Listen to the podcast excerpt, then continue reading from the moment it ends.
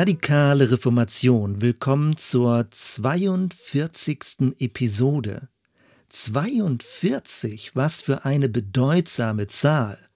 Fans von Per Anhalter durch die Galaxis wissen, zweiundvierzig ist die Antwort auf alle Fragen.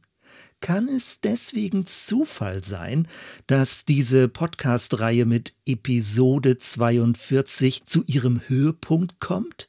Wohl kaum. Okay, eigentlich möchte ich dich nur darauf hinweisen, dass zum Podcast jetzt auch das zugehörige Buch erschienen ist.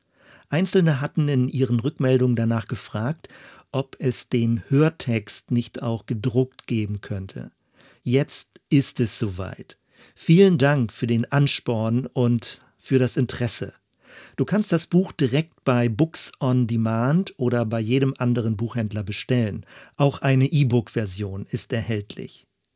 Danke besonders an Pastorin Anja Beer, die als geschätzte Kollegin das Manuskript sorgfältig auf Fehler durchgesehen und wertvolle Anregungen gegeben hat.